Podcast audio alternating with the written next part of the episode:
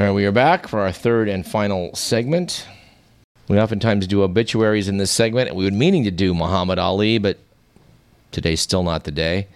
But I want to do a non obituary today, that of Olivia de Havilland. There's a wonderful article about her in Vanity Fair.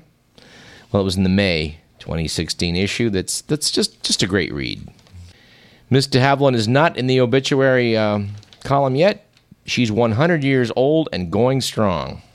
Still, to this day, a strong writer. She wrote a piece on Mickey Rooney a couple years ago that I think we quoted from on this program. The obituary of her friend from Hollywood Days that was uh, a good read, and you might want to check it out. But uh, we've done very little science so far, so let's do a science article or two. And as usual, go to our favorite science publication, New Scientist. In this case, a piece from the April 16th, 2016 issue titled Cloud Control. Piece by Kate Ravilious notes that the skies are alive with microbes that could be hijacking the weather. Starts out by noting that back in 1978, David Sands was observing that in northern Montana, no matter what he did to treat his seeds and soil, his crop was riddled with blight. Blight. So, on a hunch, he hired a small aircraft and took to the skies. Once inside the clouds, Sands reached out of the window, petri dish in hand, and there it was. He'd collared his suspect. Not only that, he came to believe that his discovery would solve a long standing mystery of what makes it rain. Sands' proposal that drizzle and downpours are summoned by microbes living in the clouds didn't go down well with atmospheric scientists. They focused on dust particles and soot, and they weren't about to listen to a plant pathologist. But the article goes on to note that discoveries in the past few years are making it look as if Sands was onto something. It now seems as if the skies are teeming with microbial life, and recent sorties into the clouds have returned evidence that specialist bacteria do indeed turn the dial to downpour. There are even hints that some of the worst droughts in recent history were made by humans, disrupting the delicate balance between bacteria and plants. This is fascinating stuff, and it sort of, I think, dovetails with this issue that we have the Juno spacecraft orbiting Jupiter, and there's some that have speculated that, well, you don't need solid ground necessarily to have life. There could be microbes living in the clouds of Jupiter. Now, no one seems to be suggesting yet that, you know, microbes can be living out their full life cycle, you know, up in the sky, but they may be spending more time there than we realize and doing more up there than anybody imagined. Now, it's been known for some time that you can use nucleators, ice nucleators, airborne particles that provide a nucleus around which water molecules arrange themselves into ice crystals. Which is why, back in the Vietnam days, the U.S. military spent a lot of time flying silver iodide planes in effort to increase the monsoon rains and disrupt the supply of uh, materiel into South Vietnam. That that didn't work out so well. And by the way, it was it was Bernard Vonnegut, the brother of author Kurt Vonnegut, that I think first did these experiments with uh, silver iodide back in the 40s and 50s. Apparently, when brother Vonnegut found out this was being used as you know a weapon of war, he was not happy and this contributed, I think, to uh, Kurt's rather dim view of science advancing mankind, as exemplified in Cat's Cradle and other writings. At any rate, back to the microbes. It's a fact that salts thrown up from the ocean spray and mineral dust from desert winds can form these uh, nucleators up in the sky. But apparently, they can't seed ice crystals above negative 15 Celsius, which is the temperature up inside half the clouds that form over land. They're colder than you think. By the way, for reasons that are still uh, not completely understood, you can super chill water down to something like negative 40. And until it's nudged to go the other way, it still remains in a liquid state rather than solid. By the way, you may be familiar with that super cooling effect of liquids. If you've ever like put a Coke inside the um, freezer a little bit too long, then when you took it out and when you pop the top, that little decrease in temperature caused by the release of gas, which is how air conditioners work, is enough to basically turn your Coke into a Slurpee. Yeah, it turns out the liquid was super super chilled, but was still in a liquid state until it got nudged the other way. Anyway, this idea of biologically induced ice crystals took got a big boost back in 2007. some environmental microbiologists, Cindy Morris, the French National Institute for Agriculture, and Brent Christner, now at the University of Florida in Gainesville, got together with David Sands and started collecting fresh snow from around the world looking for evidence of biological ice nucleating particles. They then tested their ice making ability by placing um, these crystals in pure water and cooling it to see when it would freeze. Once they had identified samples that froze at temperatures above negative 7 Celsius, they heated them to denature any proteins on the assumption this would deactivate any biological ice nucleators. When those droplets cooled again, they no longer froze above negative 7 Celsius, indicating that the vast majority of their ice nucleating particles were, in fact, biologic. And last year, an Alex Michaud at Montana State University examined giant hailstones, which preserve at their center a record of the original ice catalysts. He came to the same conclusion. The hailstones were born when biological particles transformed water into ice. Further research by atmospheric scientists is suggesting that perhaps 40% of the particles in most rain laden clouds are biological in, or- in origin magazine published a chart showing various um, nucleating particles and at what temperature they, they boost water into freezing.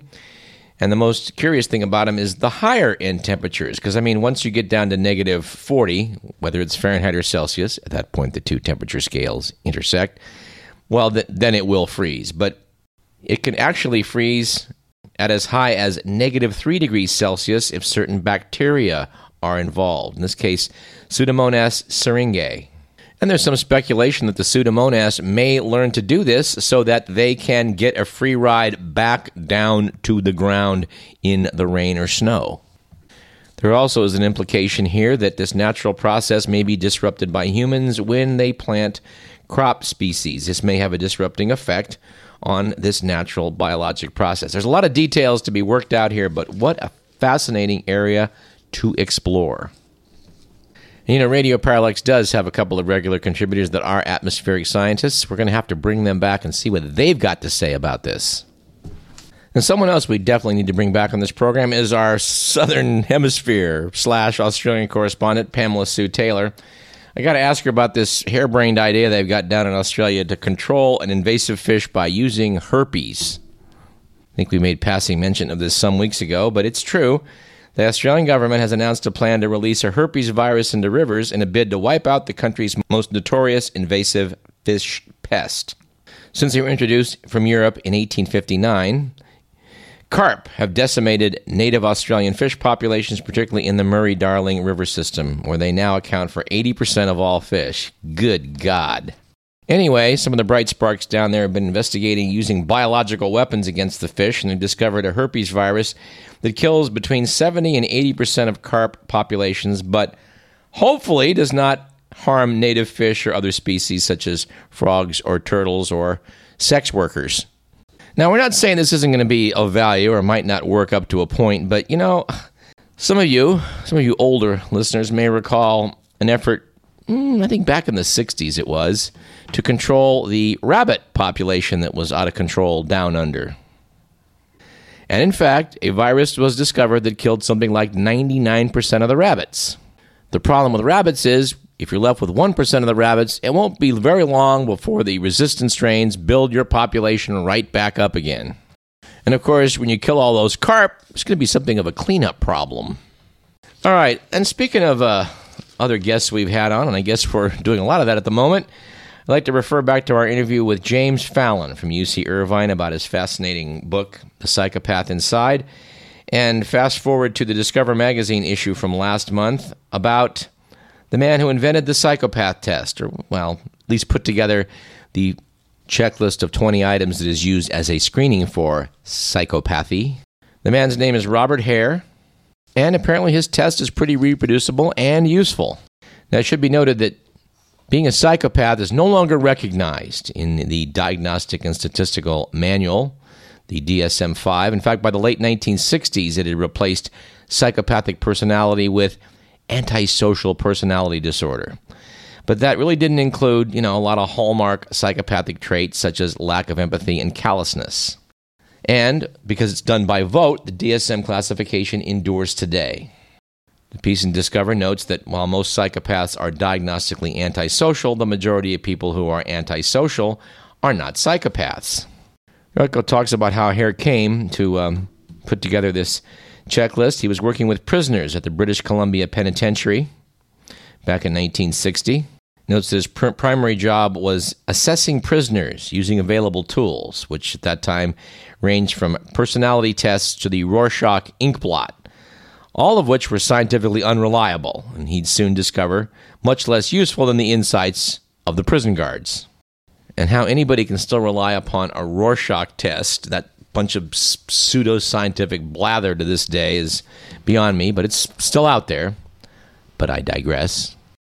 Anyway, Hare was uh, struggling, to say the least, for quite a while, but he started doing some experiments of physiologic arousal. Breakthrough came when he hooked up a sweat gland monitor to volunteers.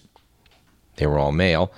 They were told that they'd receive a brief shock eight seconds into a 12 second countdown. The study, which was published in the Journal of Abnormal Psychology back in 1965, revealed that while most criminals and controls exhibited significant physiological stress in anticipation of the shock, the psychopaths did not. And in a follow up study, participants were given the opportunity to be shocked immediately or 10 seconds later. 80 to 90% of non psychopaths and community controls chose to get it over with immediately. But only 56% of the psychopaths chose that, suggesting they didn't mind waiting for an unpleasant event. Anyway, it's a worthwhile piece talking about uh, the history of Dr. Hare and how the concept of being a psychopath evolved, but I was kind of disturbed by the end of it.